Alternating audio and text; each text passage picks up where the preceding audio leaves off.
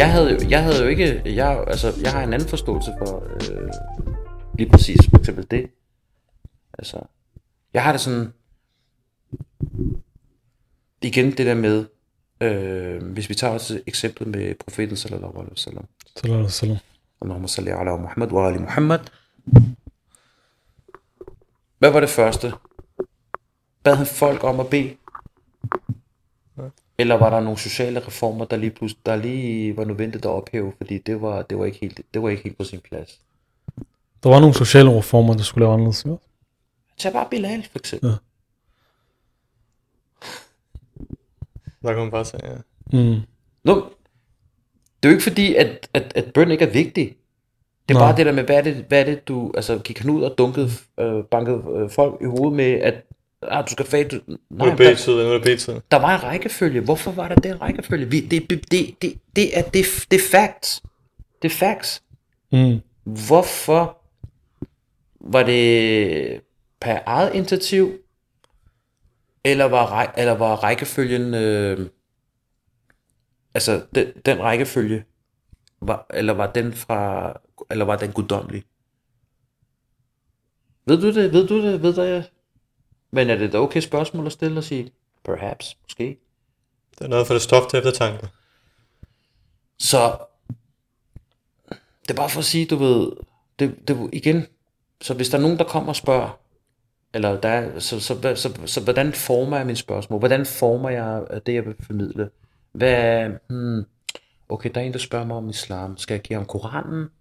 Eller skal jeg give ham nogle andre bøger? Og så på sigt Koranen. Altså, ja. Af min egen personlige holdning, jeg vil aldrig give Koranen til en, der kommer og spørger, om han eller hun vil lære om islam. Altså, det er jo det, der er målet i sidste, men det tager den i små bidder og siger, okay, du vil gerne lære om det her, lad os først tage, hvordan er man som muslim? Altså, hvordan er man som muslim? Ja, eller måske bare fortælle om profeten. Eller, ja, profeten. Altså, den er så aktuel. Muhammed. Ja, okay. Hvem var Muhammed sallallahu alaihi wasallam? Altså,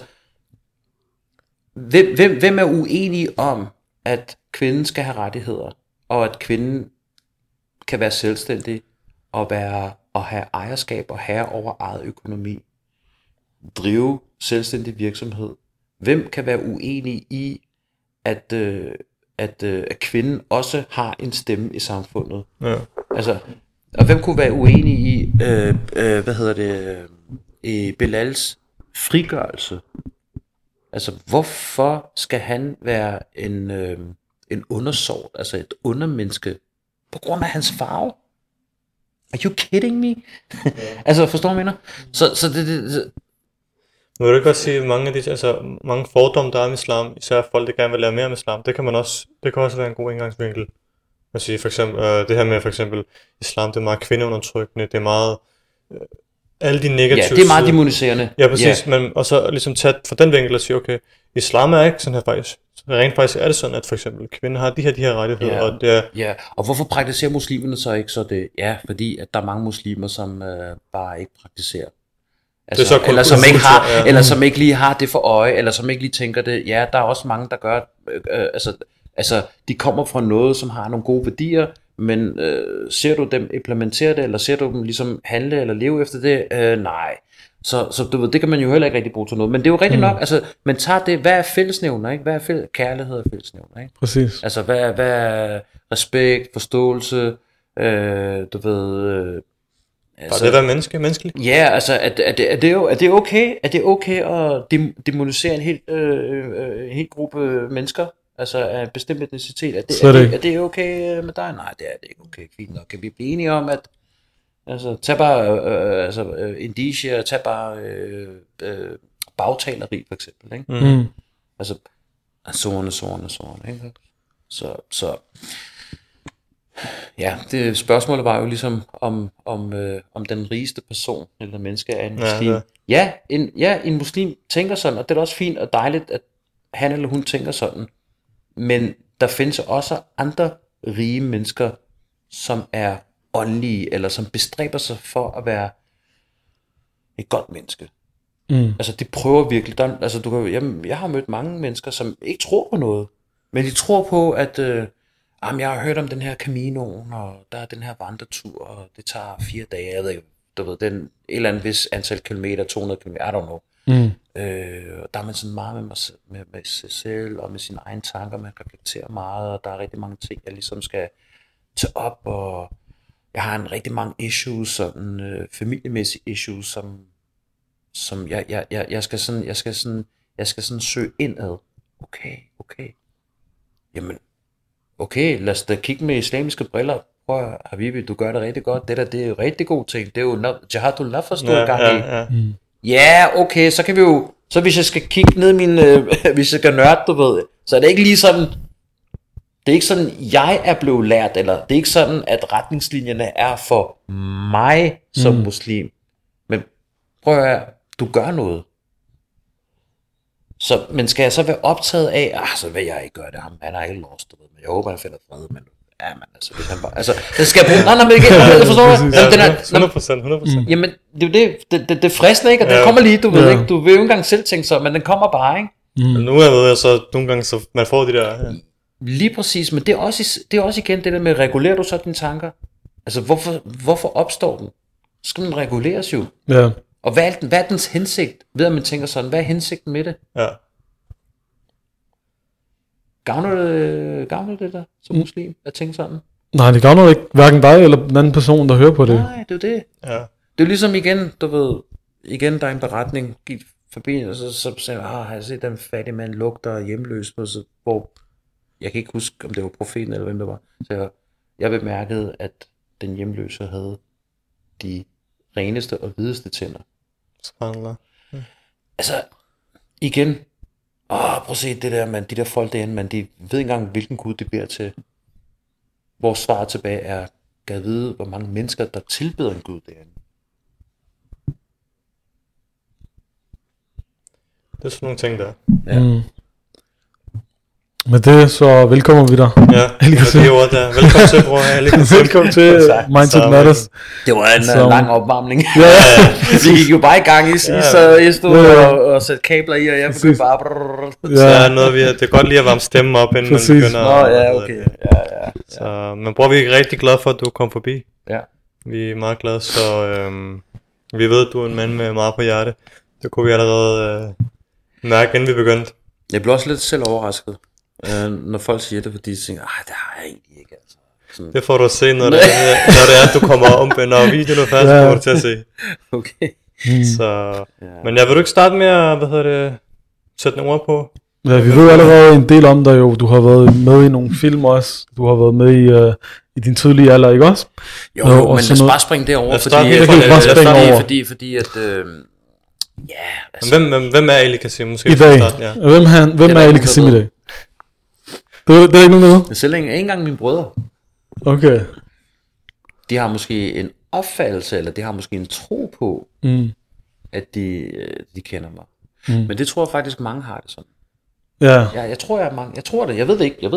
Altså, man skal have en opfattelse af, hvem man er jo. Ja, jeg tror mange har, mange søstre, brødre og venner, de har en opfattelse af, hvordan man er, men måske, altså, men det er jo en selv, der kender en selv dybest set, ikke?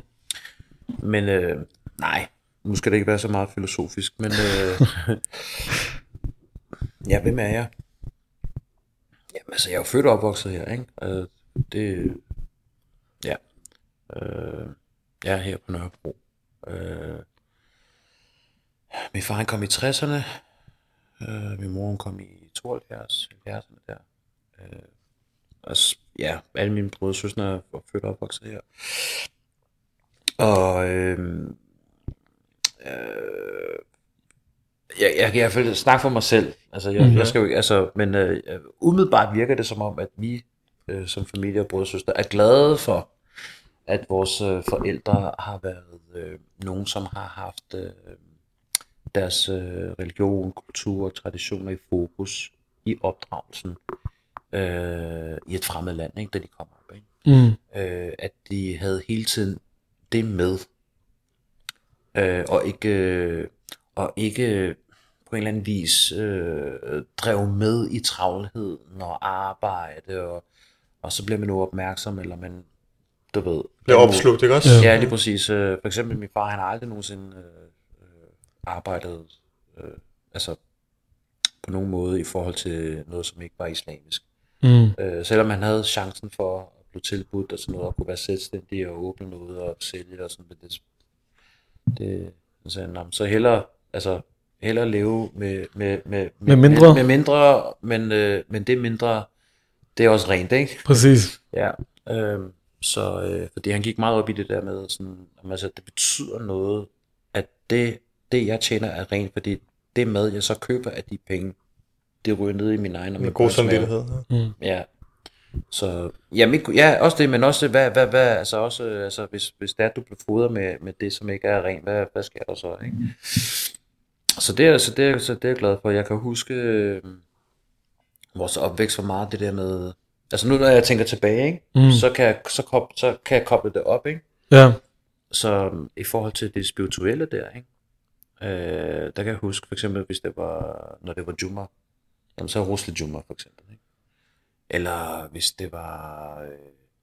Der er sådan nogle anbefalede russel i forhold til forskellige ting. Mm. For eksempel Laylatul Qadr for eksempel, ja. Så er det mustahab at lave russel og lave nier, og man tager rene klæder på, du går ind, du laver din amal, du ved, i forhold til det der er Laylatul Qadr, hvad der er anbefalet og så videre. Mm. Så alle de her ting, det har vi ligesom også i forhold til renlighed, ikke? Altså i forhold til kvinder og piger, du ved, så der var min far og mine forældre, de var jo gode til også ligesom sige, okay, når nu har I nået en vis alder, du ved, så hvis det her sker, så skal man lave det her form for russel. Det gør man på den her måde. Så på den måde har mine forældre og min far været sådan ret meget sådan, fokuseret både på det psykiske og det fysiske. Og hvordan har det formet dig? I og med, nu nævnte du for eksempel, at islam betyder rigtig meget fra din opvækst og op til nu. Mm. Så hvordan har du som person kunne mærke, altså det har jo kommet til gavn, altså det islamiske synspunkt? Altså vi er jo mennesker, og vi har alle sammen, vi besidder alle sammen nogle evner. men altså livet er jo sådan en rejse, og der er bølger, der er små og store. Man kan have en opfattelse af, at man er på sporet, men så har man været af sporet i et godt stykke tid. Og så er det med kunsten, om man kan komme tilbage på sporet. Så jeg vil sige vedholdenhed. Ja. Altså det med at blive tilbudt, eller det med at blive påmindet, altså det der med, at forældre er vedholdende, det kan jeg mærke. At, så det kan godt være, at min far, han tænkte, oh my god, du ved, ham her, min dreng her, han er gået i skuespil, du ved, oh my god, du ved. Hvad skal der? Men hver person har sin rejse. Men, jamen det er det. Mm. Men det er også det der med, at eller en anden forælder tænker, min søn er, eller min datter er på vej ud af, du ved, ikke? Men det er igen det der med sådan, hvor meget, altså den der vedholdenhed, altså det frø, der er blevet sået, at det på et tidspunkt spirer, og så kan det godt være, at det er som 40 år, eller 45 år, eller 50 år, eller senere, eller tidligere, der gør, at vedkommende returns, altså vender tilbage, for der er altid en vej, ikke? Mm. I stedet for at være i tvivl, ikke? Mm. Vil du så sige, at du har måske på en måde fortrudt, at du var med i skuespillerverdenen, eller hvad tænker du? Jeg har altid haft ambivalent med skuespil, fordi på den ene side, altså ja, der er også, altså vi skal lige huske, altså jeg skal lige huske at sige til mig selv højt, altså jeg taler kun inden for den islamiske rammer. Ja, præcis. Det er sådan inden for det kontekst. Ja, selvfølgelig. Ja, det er bare sådan også til folk derude, du ved, det er kun inden for den kontekst, vi snakker om, ikke også? Mm. Så ja.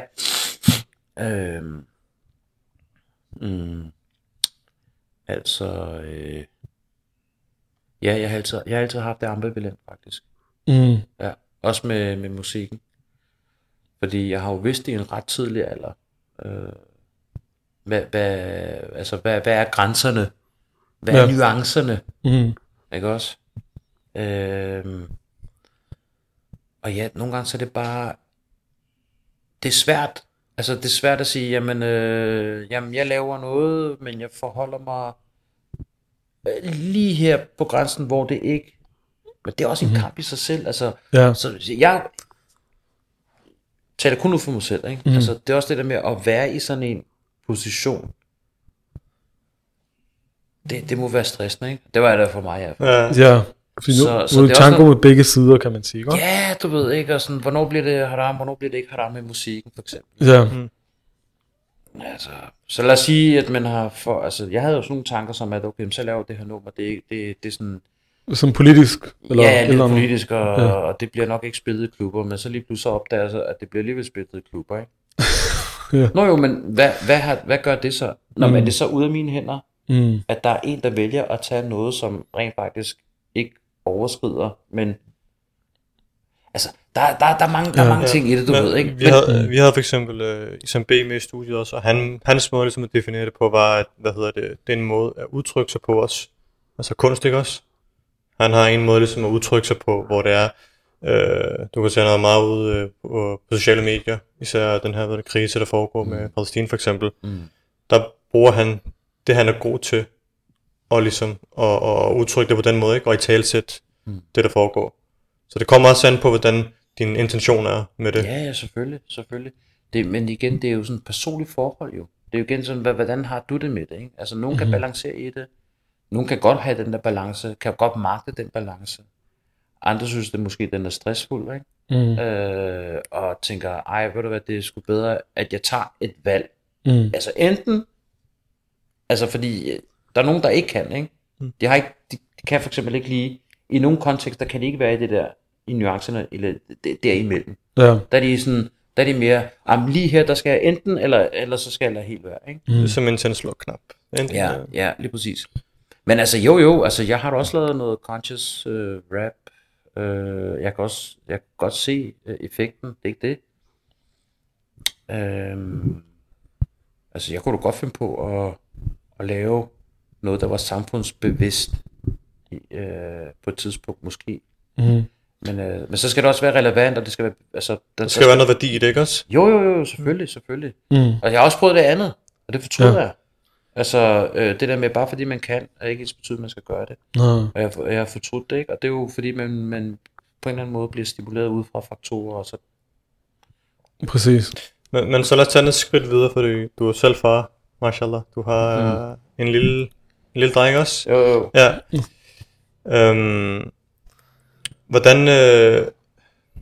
Hvordan kan du føre det videre til din egen dreng? De ting, for eksempel det du har fået med fra din egen familie, din egen far, de værdier og principper du har fået med derfra, og kombineret med de fejl og de ting du har været igennem i dit liv. Er der nogle ting du tænker, okay, det her skal han undgå, eller de her ting her vil jeg også have han ligesom implementerer i sin dagligdag og sit liv, for ligesom at blive den bedste version eller bedre end sin far eksempelvis? Ja, jeg kom til at tænke på et billede, hvor man ser en far og en søn, ikke? Og så ser man far med en masse huller, og så på billedet kan man se, at han overdrager noget til sønnen, som har færre huller, ikke? Altså, sådan er det jo hele tiden, altså vores forældre gjorde det for os, og vi gør det videre, og vores døtre, og de vil jo også, altså der er jo hele tiden, vi bidrager hele tiden, ikke? Altså vi vil jo, jeg tror bare det er vigtigst, at man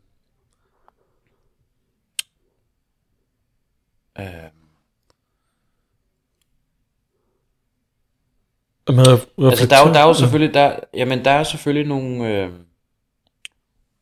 der er nogle anbefalede rammer eller anbefalede hvad kan man sige ikke metoder, altså anbefalede opdragelses jeg kan ikke lige huske ordet for det.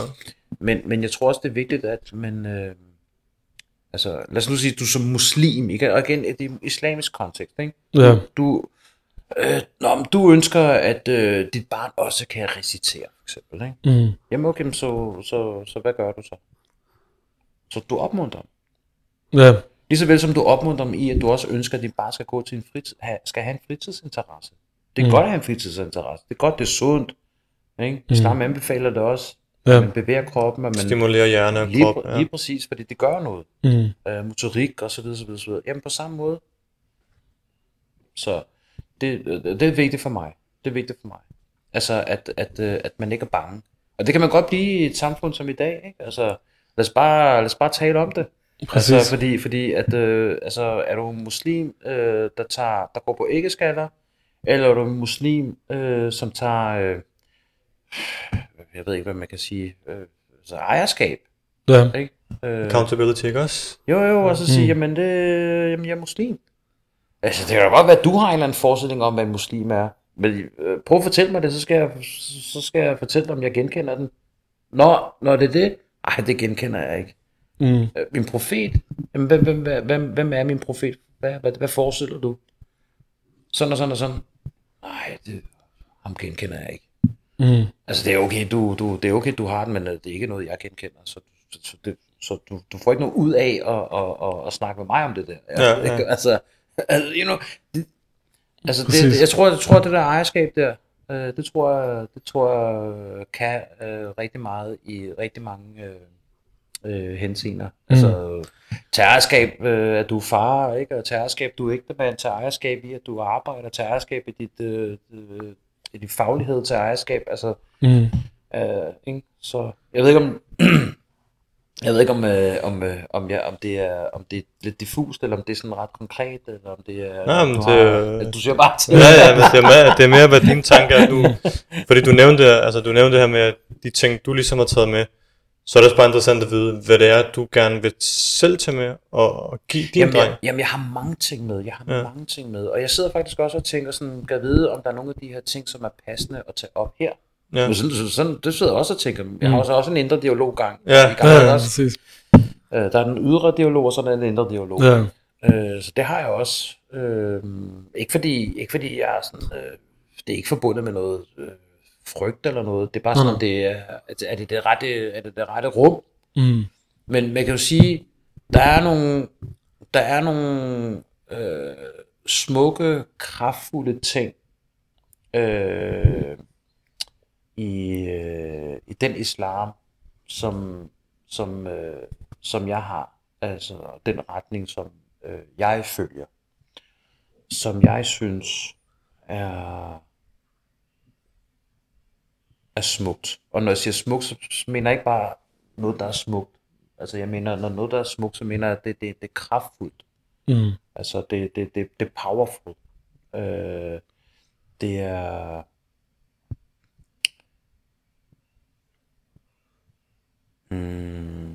Det er meget lærerigt måske. Jamen altså lad os komme ind på det, vi egentlig også har drøftet lidt, ikke? Ja. Altså det der med selvudvikling, det der med at løfte sig selv op. Altså, og vi har jo, altså vi kan jo bare tage eksempel. Du nævnte tidligere det med profetens eksempel, og hvor jeg så siger, jamen det er ikke kun profeten, det er profeterne. Altså vi kan jo tage andre profeter, og så se på, altså de test, kan man sige, eller det som de blev udsat for, ikke? Altså hvor virkelig blev testet på tålmodighed, og på håb, og på jeg ved ikke hvad. Altså, og hvad kan vi få ud af det? Ikke også? Og hvordan kan vi så implementere, hvis vi vrider og får det rene olivenolie, du ved. Og implementere det i vores dagligdag, ikke? Ja, præcis. Så jeg tror, der er sådan rigtig mange stærke elementer og skikkelser i min islam. Eller den islam, det er jo den samme. Det er jo, der kan være lidt, hvad kan man sige, nogle forståelsesforskelle, eller sådan nogle fortolkningsforskelle, men altså i sidste ende, så er det samme. Så fuldstændig, der er ikke noget der overhovedet. Altså jeg har det sådan, altså om du deler noget andet, eller om du ingenting, så er det altså det samme. Jeg går sådan op i det. En om mig, ikke? Så. Lige præcis.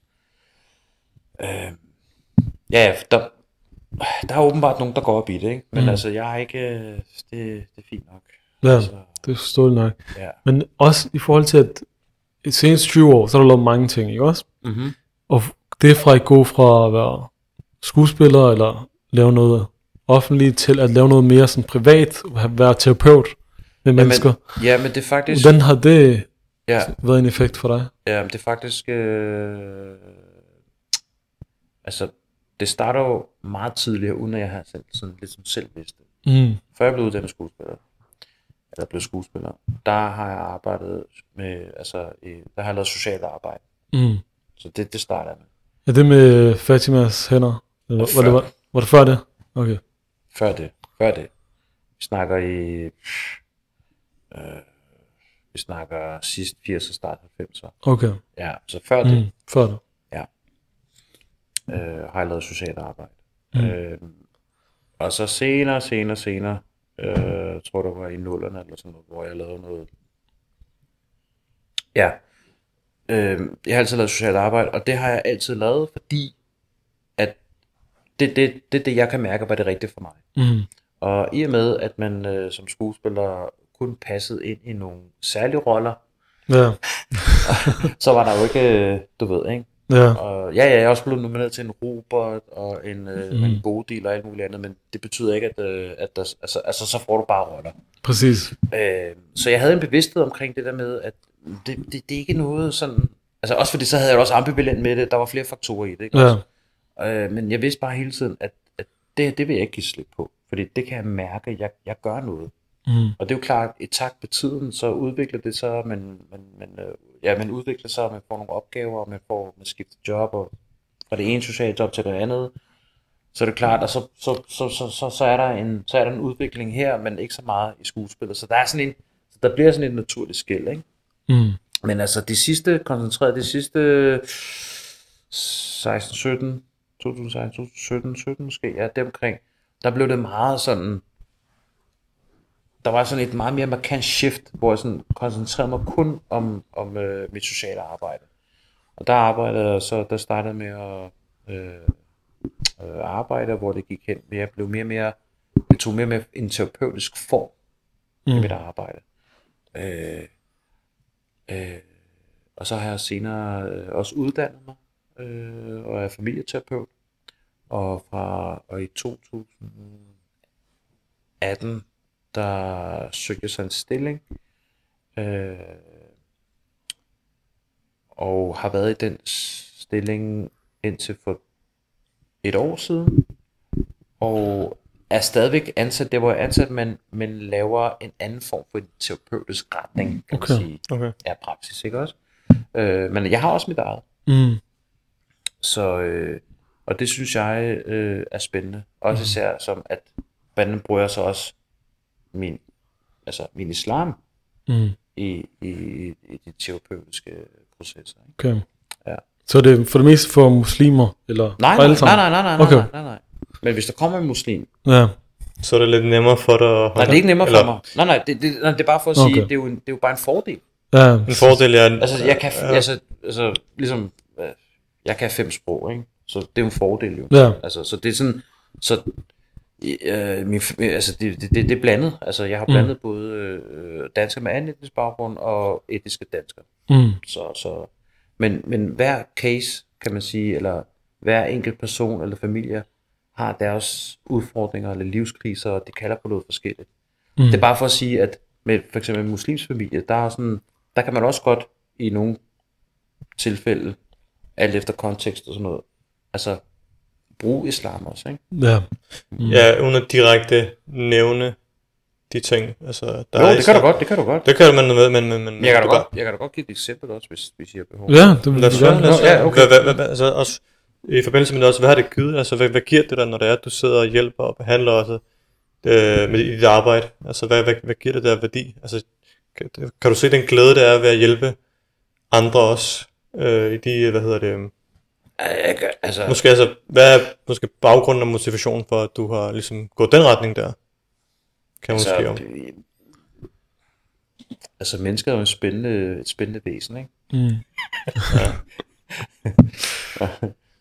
Og forhåbentlig, jo mere man studerer mennesket, forhåbentlig studerer man også sig selv, ikke? Ja, det er klart.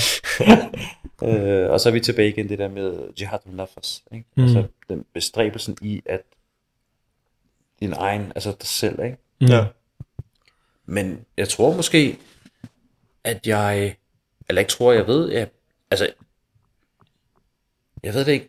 Altså for mig forekommer det ikke svært. Jeg tænker bare, at det er det rigtige at gøre. Okay. Altså, hvad vil du gøre, hvis du går på gaden, og der er en, der græder? Altså, du kan se, at personen, altså, der er et eller andet fuldstændig off. Altså, helt ødelagt. Eller en person snubler over på fortorvet. Hvad vil det nu? Så vil jeg selvfølgelig gå hen og spørge, hvad der galt. Er du okay? Ja, det vil ikke være svært, vel, for dig? Eller? Nej, okay. Måske for nogen vil det være sådan. Men du... Så det er sådan, jeg har, så det er bare, jeg tænker ikke så meget over det, så jeg gør det måske, så ikke måske, jeg gør det, fordi det er det rigtige at gøre. Jeg tænker ikke så meget på belønningen, eller, altså, okay, der er en belønning i at hjælpe andre, det tænker jeg faktisk ikke så meget på, jeg tænker ikke så meget om der er belønning eller ej. Ja. Altså, hvad er belønningen, hvis du hjælper andre? Jeg forstår godt, at der er beretninger omkring det, men det er ikke det, mit fokus ligger. Mit fokus ligger ikke på beretningerne om, at der er belønninger i det, du gør. Men jeg gør det, fordi det er det rigtige gør. Og hvad er så det baseret på, det fisebillede, for eksempel? Ja, det er jo moralske kompas, tænker jeg. Der går ind og så tænker jeg. Ja, for eksempel, når jeg, altså for eksempel, som jeg lærte af mine forældre, der, når man tager ud af døren, så starter med at, hvad hedder det? Recitere en duar, eller? Nej, men ikke recitere duar. Nej, kommunikere. Snak med andre småneder. Du ved, jeg andre, du ved. Lad mine handlinger, lad de skridt, jeg tager, lad intentionerne, jeg har i dag, lad mine bevægelser, lad min tunge, min åndedræt være dedikeret til at gøre godt.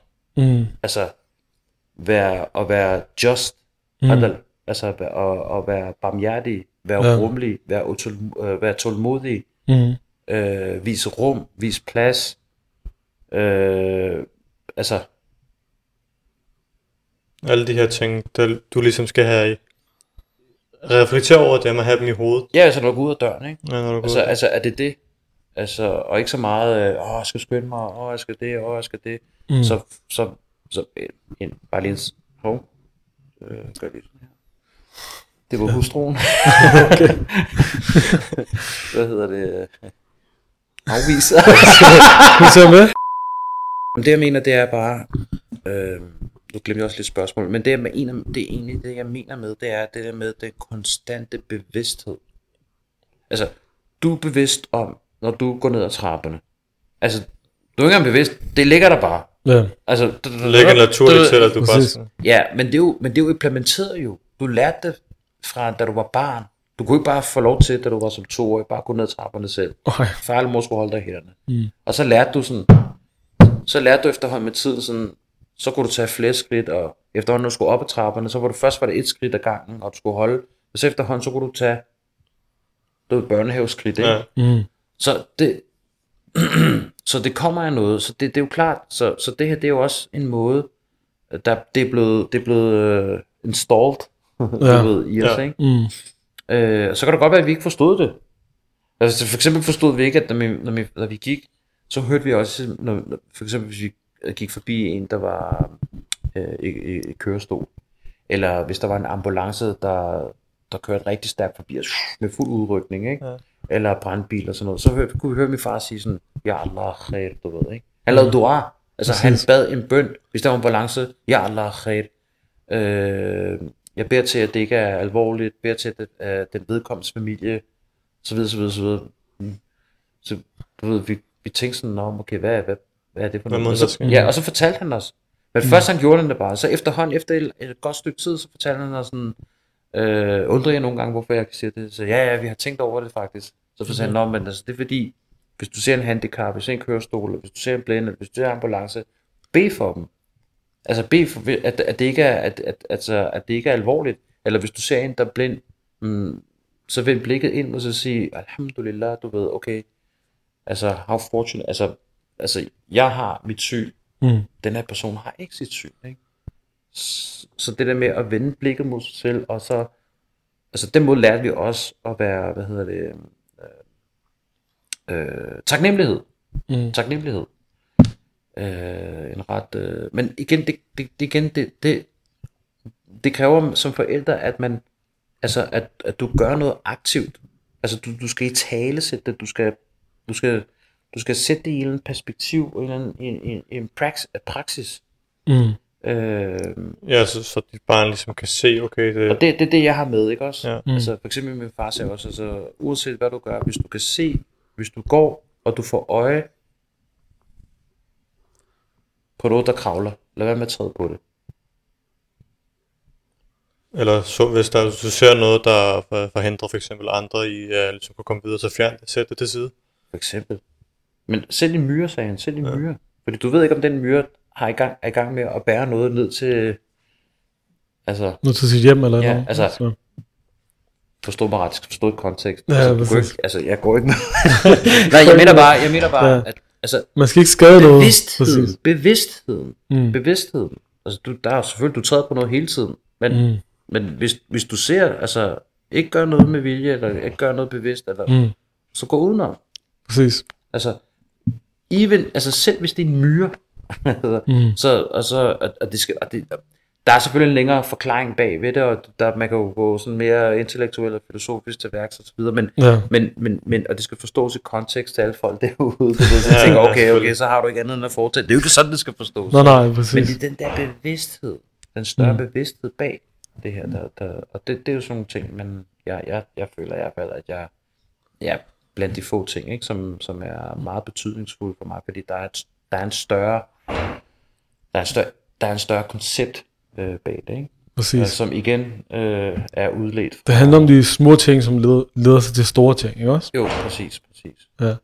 Og så havde du også et eksempel med en episode, sagde du, med hvordan du behandler dine patienter. Ja, tak fordi du lige...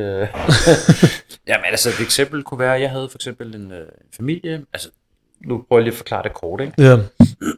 Jeg havde en familie, der var noget med noget kommunikation mellem barn og far, særligt mellem de to. Og det korte lange er, at jeg nævnte på et tidspunkt, at der var nogle færdigheder, som jeg havde sådan...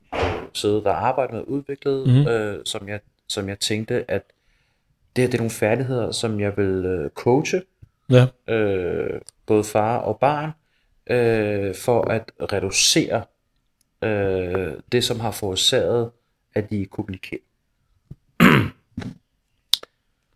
Så siger barnet, kommunikation. Som er lige, du ved, hvad er det for en hvid mand ting? Ja. Sådan altså, sådan på den måde, ikke også? Og sådan, nej. Så sagde jeg til bare, og det var en pige, og hun havde tørklæde på, så siger jeg, lad mig lige spørge dig noget. Du har tørklæde på, du siger, du er muslim. Hvad betyder det for dig? Det formulerede hun og udtrykte, og det var bare på sin plads. Okay, og mashallah, det er sådan, det skal være. Ja, okay. Nå. Fedt. Okay. Nå, men hvad betyder profeten så for dig? Og sådan. Okay, mashallah, okay, rigtig godt. Wow, det er rigtig godt. Så jeg prøv lige at fortælle mig, hvad skete der den aften, den dag, da profeten fik åbenbaret den første åbenbaring.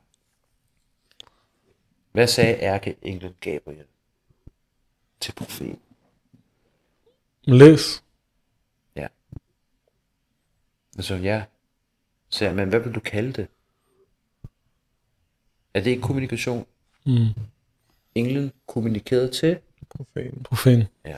Men før englen kommunikerede Gud til ærkeenglen Gabriel. En kommunikation. Ærkeenglen kommunikerer så til videre til profeten sallallahu. Er det ikke kommunikation? Jo. Det var det jo nok. Så okay, bagefter, da profeten kom hjem, der er alle mulige beretninger, nogen siger, han rystede, nogen siger det ene og det andet. Det er ikke så meget det, men er vi enige om, at da han kom hjem, at han kommunikerede videre, til hvem? Til sin kone. Lige præcis. Til Khadija. Så, men forestil dig, hvis han ikke kommunikerede til sin kone, og han ifølge beretninger var i det sinds-stage. Altså han var i... chok. Sådan. Hvordan det nu bliver berettet. Altså, jeg er ikke ekspert. Nej, det er heller ikke mig. Vil hun så bare stå og se til? Mm. Eller vil hun sådan spørge... hvad der galt? Ja. Hvad der galt? Og vil hun bare lade ham være, hvis han ikke kan svare første gang? Eller vil hun blive frustreret og blive ved med at spørge sådan, hvad der galt? Ja. Hvad der galt? Ja.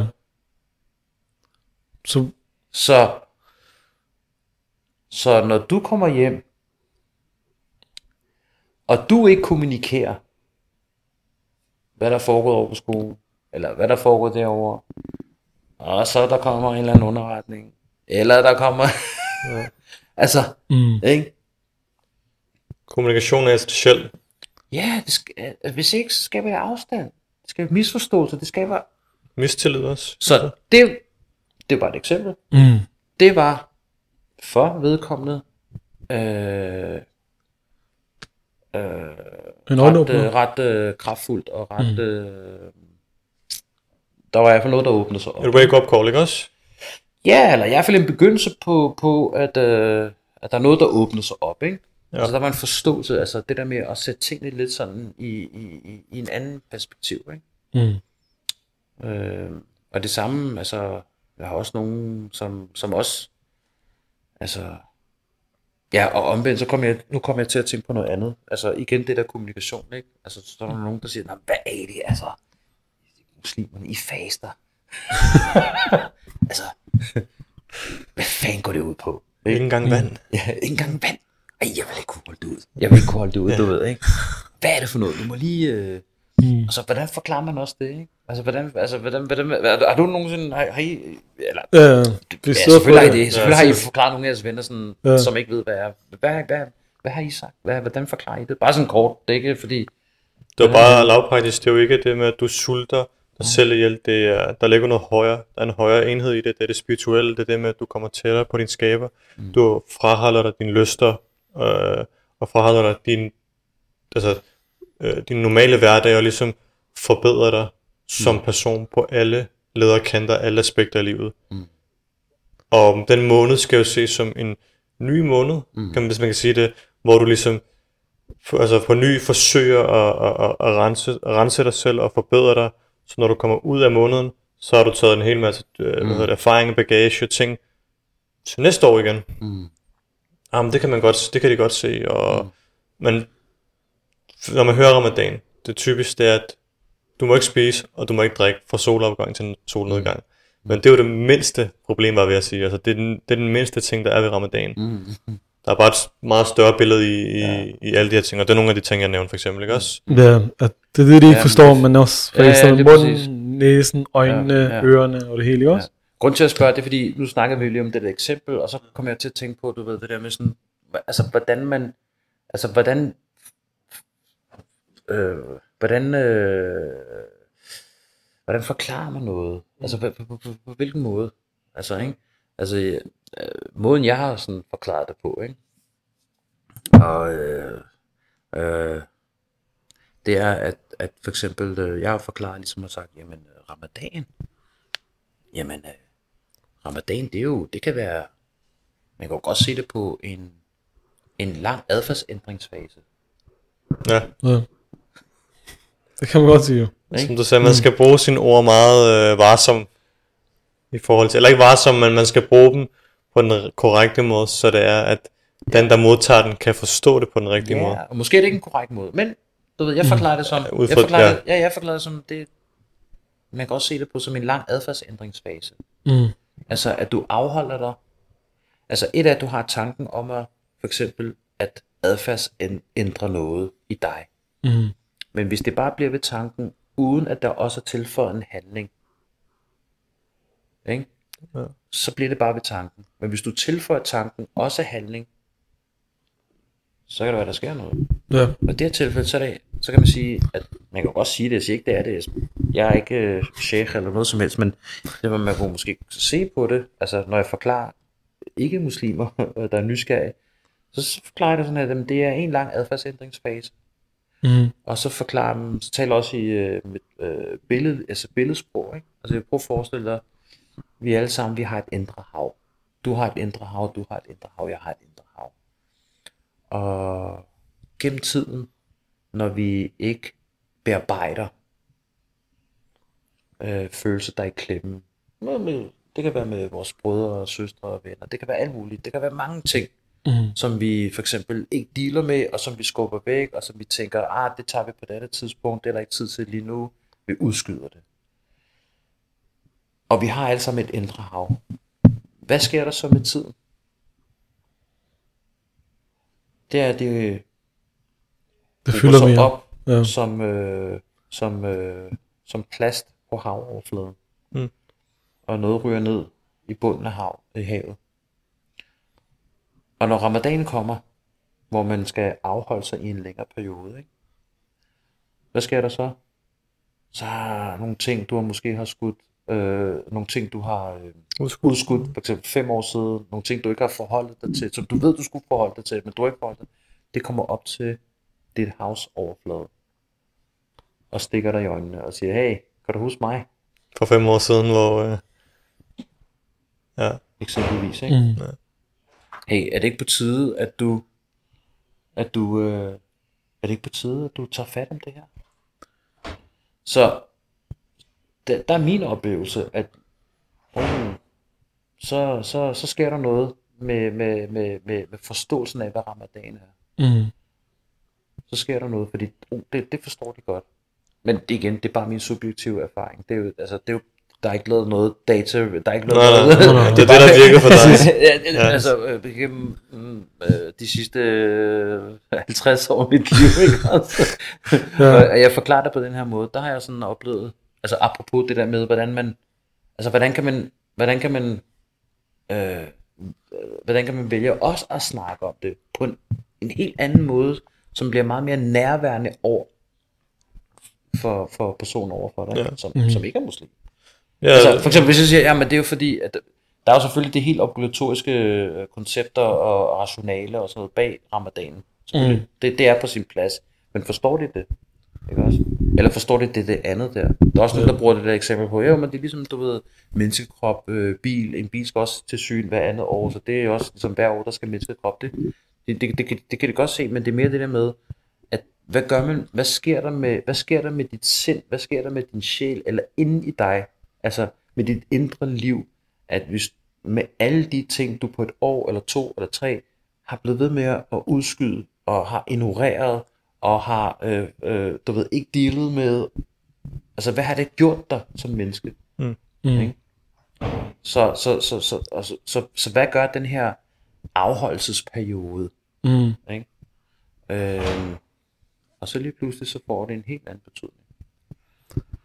Ja, man kan forklare det på mange forskellige måder, men det er også en meget, meget pæn måde at sige det på, ikke også? Ja, jeg tror også, den modtageren er også meget vigtig, for nogen, som du siger, nogen kan godt lide at have det demonstreret gennem metaforer og noget visuelt. Nogen kan godt lide at have personlige eksempler. Tænk nu, hvis du var i den her situation her, hvordan ville du, altså... have det, eller du ved, der er mange forskellige måder at levere det og modtage det på. Helt sikkert. Og så er der også en rigtig berømt replik fra dig af, som man hører jo. Jeg fik stress. Nej. Nu vil jeg bare høre, hvordan behandler du så din stress, hvis nu du får stress? Okay. Ja. En point. Jeg har tænkt over den. Hvordan jeg behandler min egen stress? Ja, så den er jo lige til, jo. Ja. Altså, det er bare mig. Det er, hvad jeg har fået med. Det er, hvad jeg har set.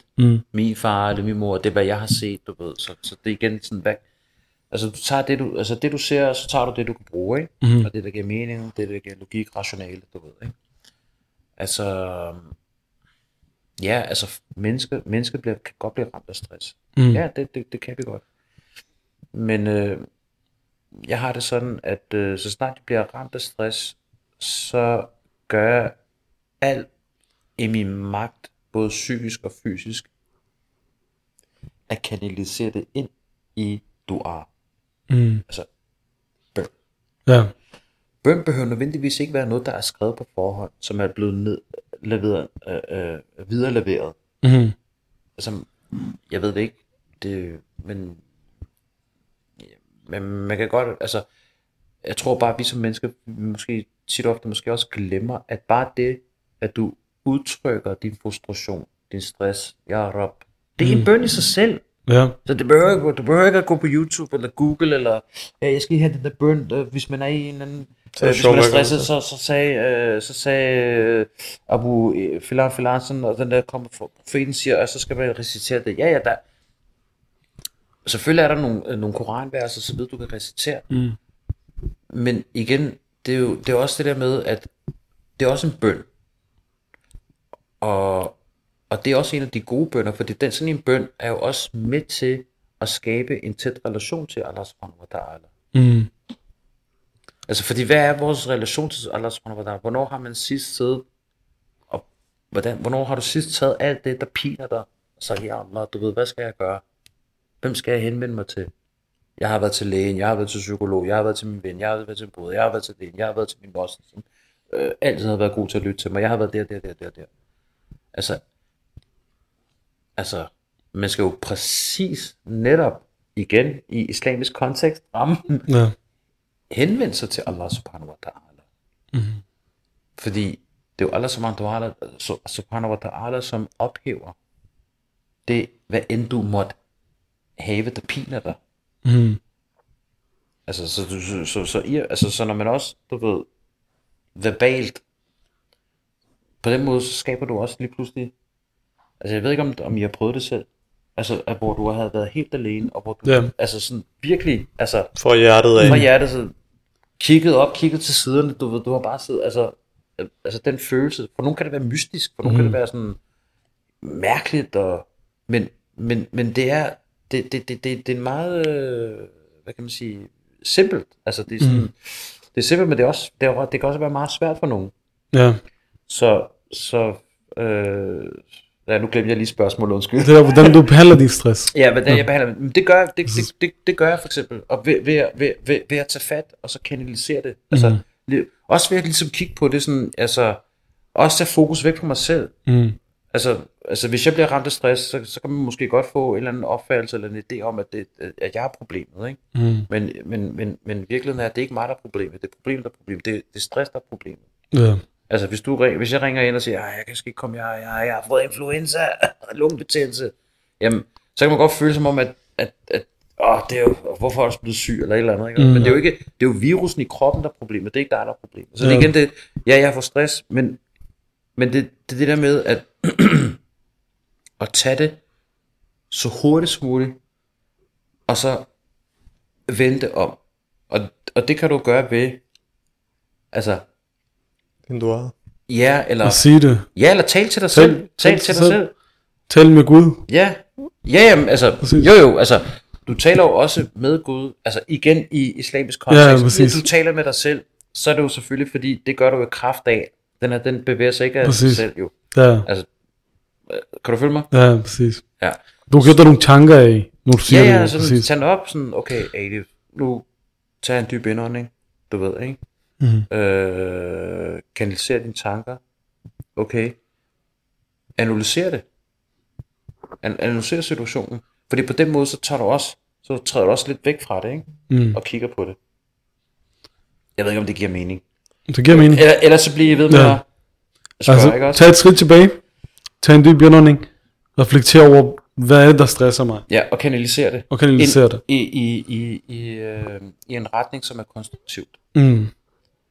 Fordi hvis man bliver fortvivlet, altså af stress, så hvad skaber stress? Det kan fortvivlelse, så mister du håb, og det hører bare ikke med. Mm. Det ligger også... fortvivlelse hører ikke med i en muslim. Mm. Altså, det er ikke noget, Allah subhanahu wa ta'ala, altså, fordi det er roden til, at du kan miste håb. Ja. Og en af de største... Så altså, man kan også selv se det på vores palæstinensiske brødre. Mm. De mister ikke håbet jo. Lige meget hvad, de bliver ved med at være der, hvor de er jo. Det er det. Og de siger jo, hasbunallah wa ni'mal wakil. Altså, yes. Det eneste vi har, det er dig, Gud. Lige præcis. Og det er nok. Lige præcis. Ikke også? Lige præcis. Og det er det, der er med muslim. Du skal aldrig miste håb. Nej. Og det er jo ikke kun i sådan nogle, folkedrabssituationer og kriser, eller hvad man kan kalde det. Præcis. Altså, det er bare en ekstrem, ikke også? Det er jo folkedrab, der foregår dernede, ikke også? Ja. Så det er der ikke nogen tvivl om. Mm. Det er bare for at sige, at uanset... Men det er også det der med, hvordan gør du det så i din hverdag? Ja. Altså i din hverdag. Altså, rører du først rundt i gryden, når det brænder på, eller rører du rundt? Rører du løbende. Det er jo det er igen det. Mm. Hvad er din relation? Hvor dyb er din relation? Hvor tæt og hverdagsagtig er din relation til Allah subhanahu wa ta'ala? Mm. Vi snakker ikke kun om, du beder 5 gange om dagen. Vi snakker ikke kun om, at du faster, men du faster også Rajab Shaban også med. Mm. Altså, eller du faster 1 gang om året, men så faster du også 2 gange om ugen. Yeah. Fordi du har selvfølgelig også din qadar og sådan noget, ikke? Du er de sykler. Yeah. Det er jo ikke... Og det er heller ikke nok med, at du læser Koranen. Fordi din relation, hvordan intensificerer du din relation til Allah subhanahu wa ta'ala? Mm. Der er også nogen, de reciterer Koranen, du ved, ikke? Men hvis du spørger deres forhold til deres forældre, så er der ikke noget tålmodighed. Mm. Der er ikke noget tålmodighed. Eller, der er ikke noget, altså den der rummelighed, den er ikke så rummelig, som hvis det var deres ven, ikke? Ja. Eller deres kone, eller... Mm. Så vi mennesker, jeg vil ikke sige, nu taler jeg kun inden for islam, ikke også? Ja, vi står for, der er jo mange ting, vi skal have fokus. Så var der også noget med, at du er blevet far i en ret senere, eller ikke også? Ja.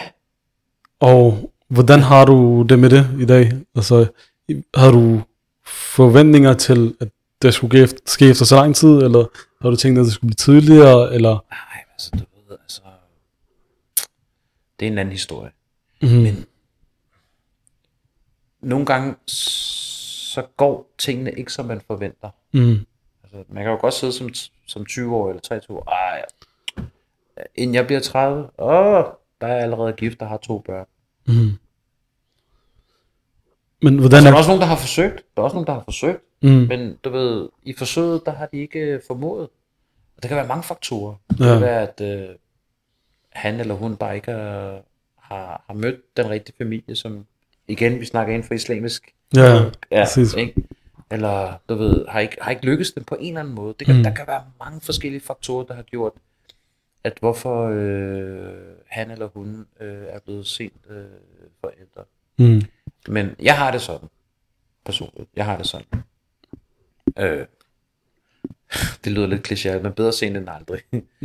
men altså, du ved, Allah subhanahu wa ta'ala har en plan med, altså den bedste planlægger Allah subhanahu wa ta'ala, så hvem er jeg til at, du ved, ikke? Mm. Så nej, det bruger jeg ikke, tid på. Det jeg bruger tid på, det er jeg, hvis jeg skulle sige noget, altså en af mine daglige bønner, det er, at jeg beder, altså jeg andre, du ved, altså lad mig ikke, det er min største og sidste opgave på den her jord. Mm. Det er mit barn. Her vil jeg ikke, og jeg må ikke, altså mislykkes. Ja. Altså, og jeg sætter al min lid til dig. Mm. Forstå på den måde, at jeg også selvfølgelig også tror på mig selv, at jeg kan. Ja. Altså, det skal forstås, ikke? Præcis. Ja. Så det er en daglig dua. Altså, det er... Amen.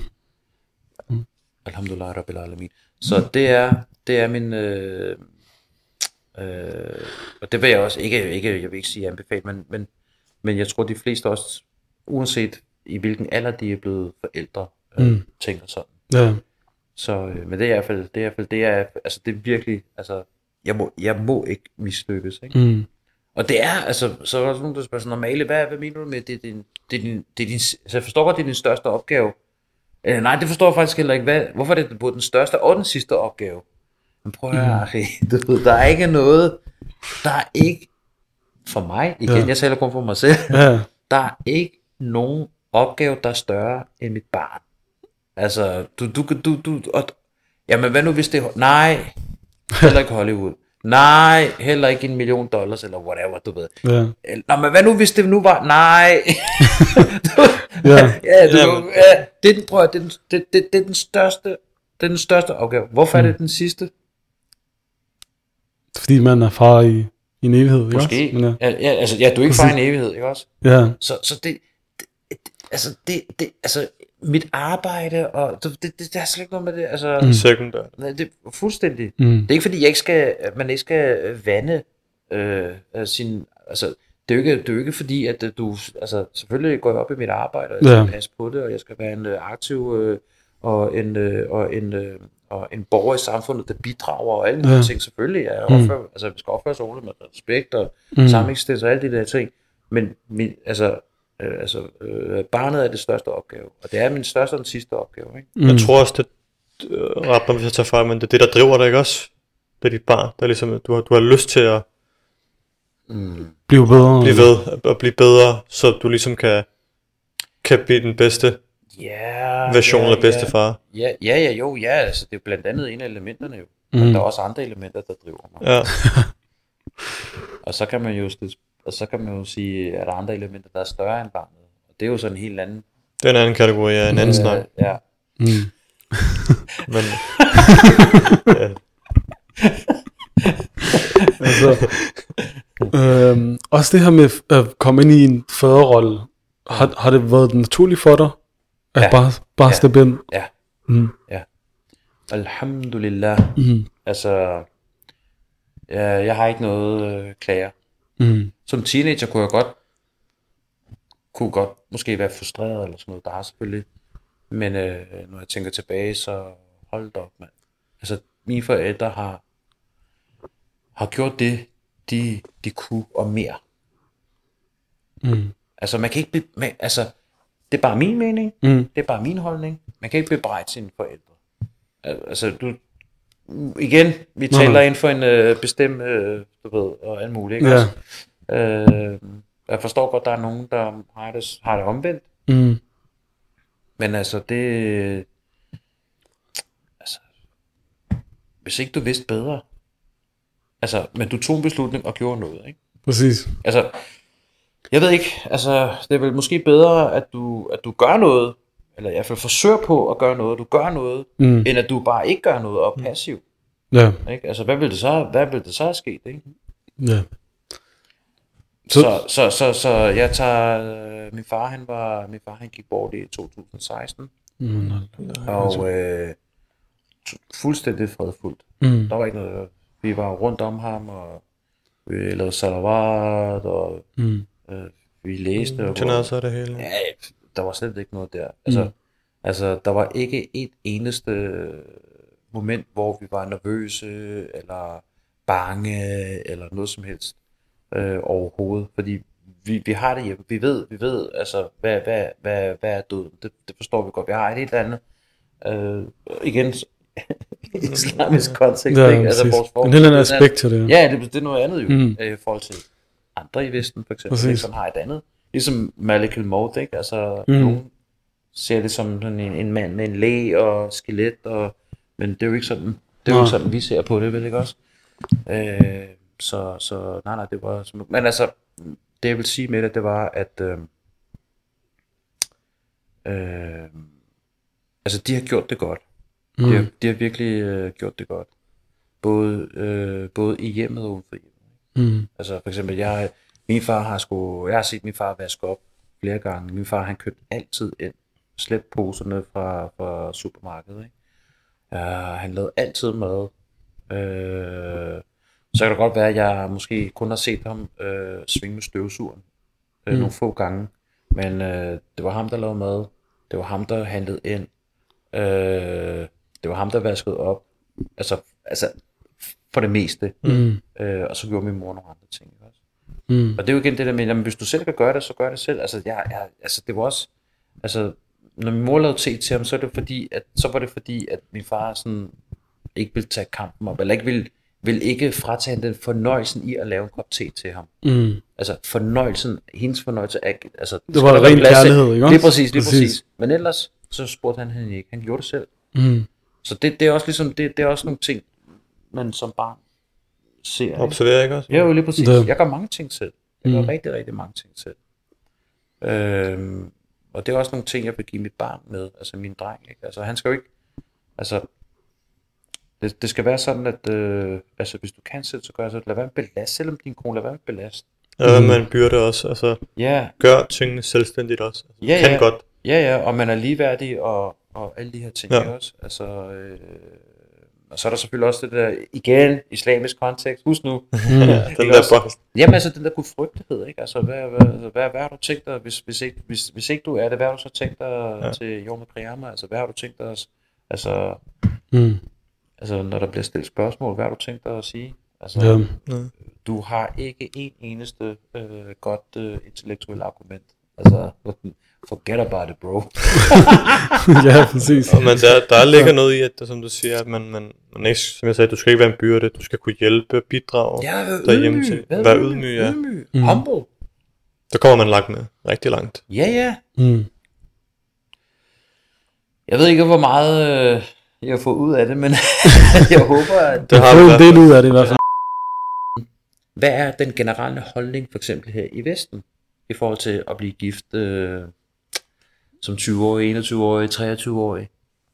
Det er for tydeligt, mener man i Vesten, ikke også? Ja. Og også bare, når man hører ordet gift, og det er sådan, det er der meget tidligere at blive gift på, eller... Ja, på dansk gift, det er også to og så kommer man jo at være interessant, og så kan man jo nysgerrig på, hvad betyder det? Hvad betyder de her holdninger? Altså, hvad betyder den her tanke om,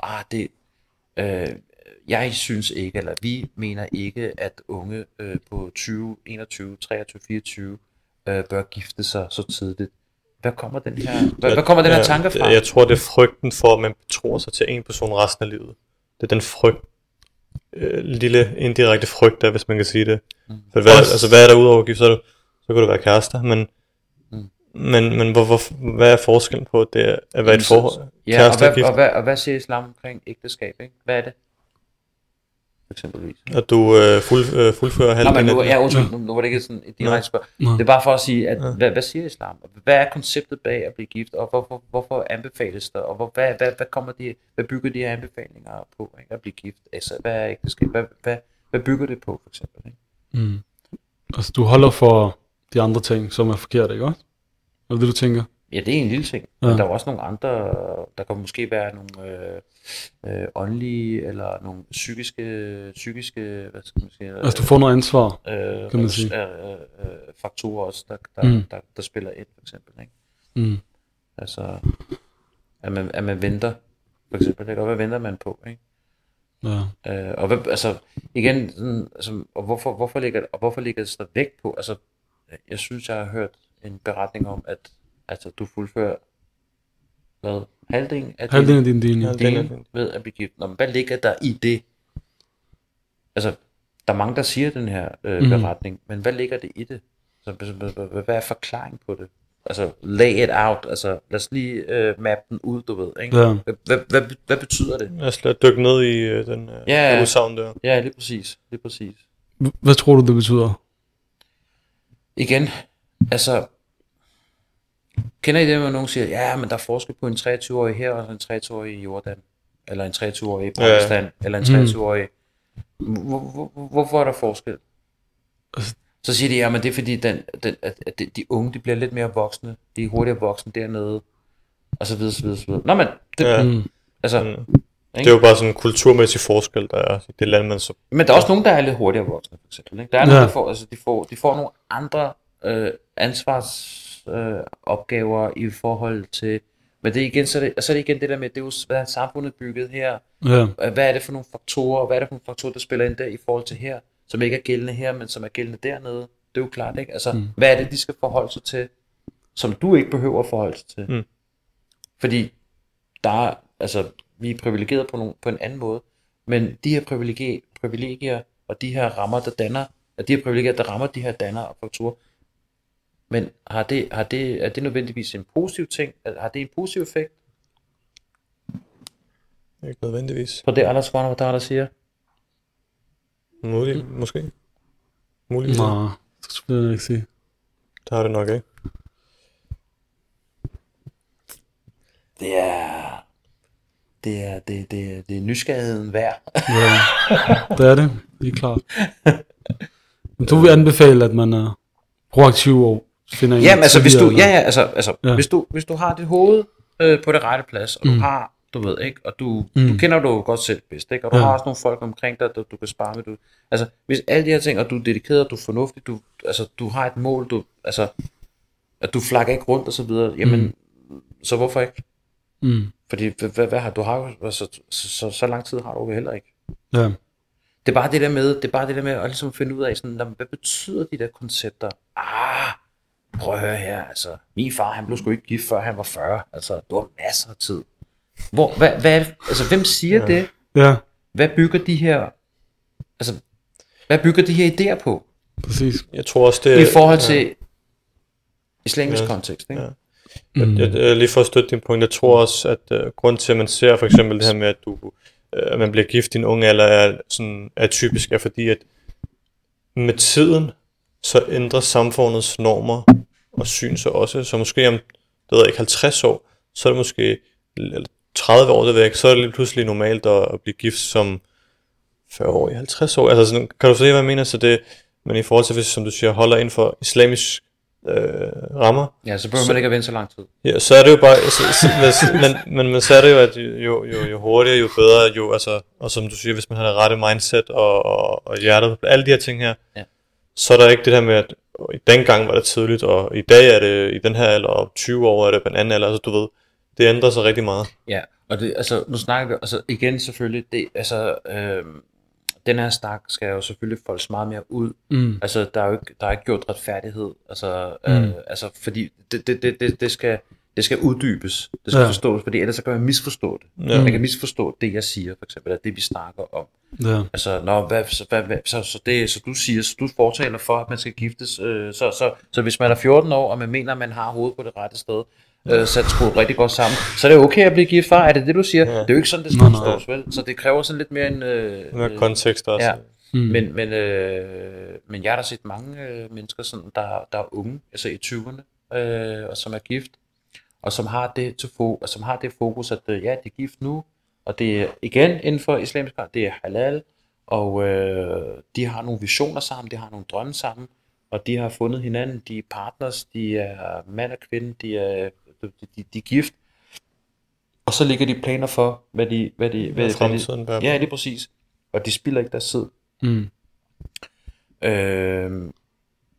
Ja, fordi du har jo ikke, altså man har jo ikke, altså hvis du kigger på timeframe på livet, altså sådan generelt, ikke? Altså, så er der også nogen, der siger, at jeg regner med at leve til jeg er 85 eller 90 år, fordi at sundheden i forhold til vores kost, i forhold til 100 år siden. Det er meget vigtigt, at man går op i det, men i sidste ende, så er der ikke... Ja, selvfølgelig, selvfølgelig lever du sundt, og selvfølgelig, men det er jo ikke noget, du kan regne med. Du er ikke herovre. Så jeg tænker sådan, så jeg regner med, at jeg er færdig at leve 100 år i forhold til statistikkerne, og sådan som velfærd, samfundet, og vores mad, og alt det der, så regner jeg med, så jeg tænker sådan, at når jeg vil sådan tænke, når jeg er 40, så vil jeg, det var der en, der sagde, at når jeg er sådan omkring de 40, så vil jeg begynde også sådan at tænke på at blive gift. Men igen ud fra, har du en kontrakt med Gud? Altså, du lever så lang tid. Ja. Det er også en usund tankegang her på den måde. Der er sikkert nogen, der har det også. Jamen, for vedkommende er det ikke usundt. For vedkommende er det måske sådan, om det er science, det er videnskab og sandsynlighed, og du ved, og altså, det er fair nok. Altså, indtil reality hits you. Måske, men bare ud fra, hvad jeg sådan tænker, og jeg ser, og igen ud fra islamisk kontekst og så videre, så er det også en form for en investering, og en form for, at du er med til også... og klæder på i forhold til de ydre faktorer og den stimuli, som det bringer med sig, som måske ikke er i overensstemmelse med islam. Mm. Så hvor længe vil man udsætte sig for de stråler? Præcis. Altså, det ved jeg ikke. Måske det ikke nok, at man bare tager solcreme på. Nej. Jamen altså. Præcis. Der skal meget mere en solcreme til. Yes. Jeg... Har du noget yderligere? Jeg har det altid sådan her efter sådan, altså, jeg har ikke meget erfaring med podcast. Ja. En ting der er gennemgående, ikke? Ja. Det er til sidst jeg bare sådan tænker, var det det? Ja, ja. Kommer nogle flere spørgsmål? Jeg er ikke færdig. Jeg føler ikke. Jeg føler som om det er hver gang. Jeg føler bare ikke, jeg har fået altså. At få alt ud, ikke også? Ja, det sidder med det er bare sådan, fordi det er sådan, hvad jeg kan jo ikke vide det jo, I sidder og skal... Men spørgsmålet er om du kan se dig selv, ser du så hele... nej, jeg sidder bare, jeg føler mig helt naturlig, og jeg føler bare, vi har bare talt, og vi har hygget. Det har været en god dialog, bror, vi har lært rigtig meget om dig også, og vi har fået drøftet mange vigtige aspekter også om og sådan noget. Vi har lært meget af os selv i den her dialog, som du også sagde i starten. Man skal lære af det også. Men jeg håber ikke... Og så tænker jeg bare, om der har været noget, der har været for indforstået, eller om det har været lidt for kryptisk, eller om det har været sådan... Nej. Slet ikke. Altså, nej. Vi forstår det udmærket. Men jeg tror også, hele pointen med det her, det er også, at vi kan udvikle os og blive bedre, så længe man har rette mindset på plads også. Det er lige præcis. Og så igen det der med sådan, det der var interessant for mig, det er at tale om selvudvikling kun inden for det islamiske, altså, du ved, ikke? Mm. Og der er jo, altså jeg tror også, jeg har nævnt det før, du ved, det er også... Så det der med, at den bedste hævn er at forbedre sig selv, ikke? Et citat. Ja. Så det er også igen det der med, at altså, igen, vend den om, ikke? Vend den om. Ja, det er klart. Altså, hvis du vil have noget, så må du gå efter det. Mm. Og igen, jeg siger det hele tiden inden for islamisk kontekst, ikke? Mm. Så, men...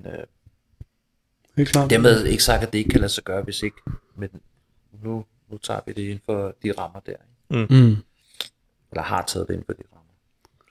Selvfølgelig. Det kan være, at vi skal have en part 2 måske, hvor vi skal... Det lyder. Jamen det lod de andre også. Men så sker der ikke noget. Okay. Hvis du kan love det, så kan vi også godt love det. Jeg stiller op. Altså, jeg synes, det er spændende, og jeg synes dejligt at møde andre mennesker, unge mennesker, som har samlet sig mod til at... Altså, det kræver jo noget jo. Altså, det er jo ikke bare noget, men bare sådan gør. Jeg synes, det er totalt inspirerende. Altså, det har også inspireret mig til at måske starte en podcast. Ja. Så vil vi også gerne med der. Ja, selvfølgelig.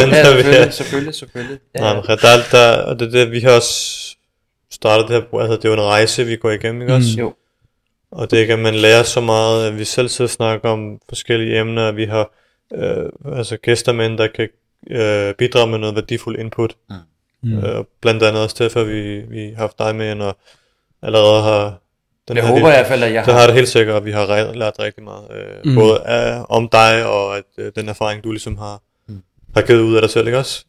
Jo, altså det, man lærer... Altså det arbejde, jeg laver jo, jeg er jo psykoterapeut og familieterapeut. Ja. Altså det er jo, man kan jo sige, det er jo et arbejde også først og fremmest med mig selv, ikke? Ja. Altså dykke ned i mig selv. Mm. Altså hvis jeg skal sidde her og dykke ned i dine følelser, og dreje på nogle, og trykke på nogle knapper, og perspektivisere det, og du ved, og være en god samtalepartner, og hvor du kan gå bagefter og sige, hey, det var sgu en god samtale, jeg havde ikke lige... Det som jeg har gået og har været forstyrret af, det havde jeg ikke lige sådan... set i det kontekst der, men det har så nu gjort, at nu tænker jeg lidt anderledes, eller whatever, du ved, ikke? Men det kan jo kun, hvis også jeg kan dykke ned i mig selv, ikke? Ja, så når jeg møder klienter, så har jeg, altså jeg laver også noget, jeg laver også mig selv, ikke? Så,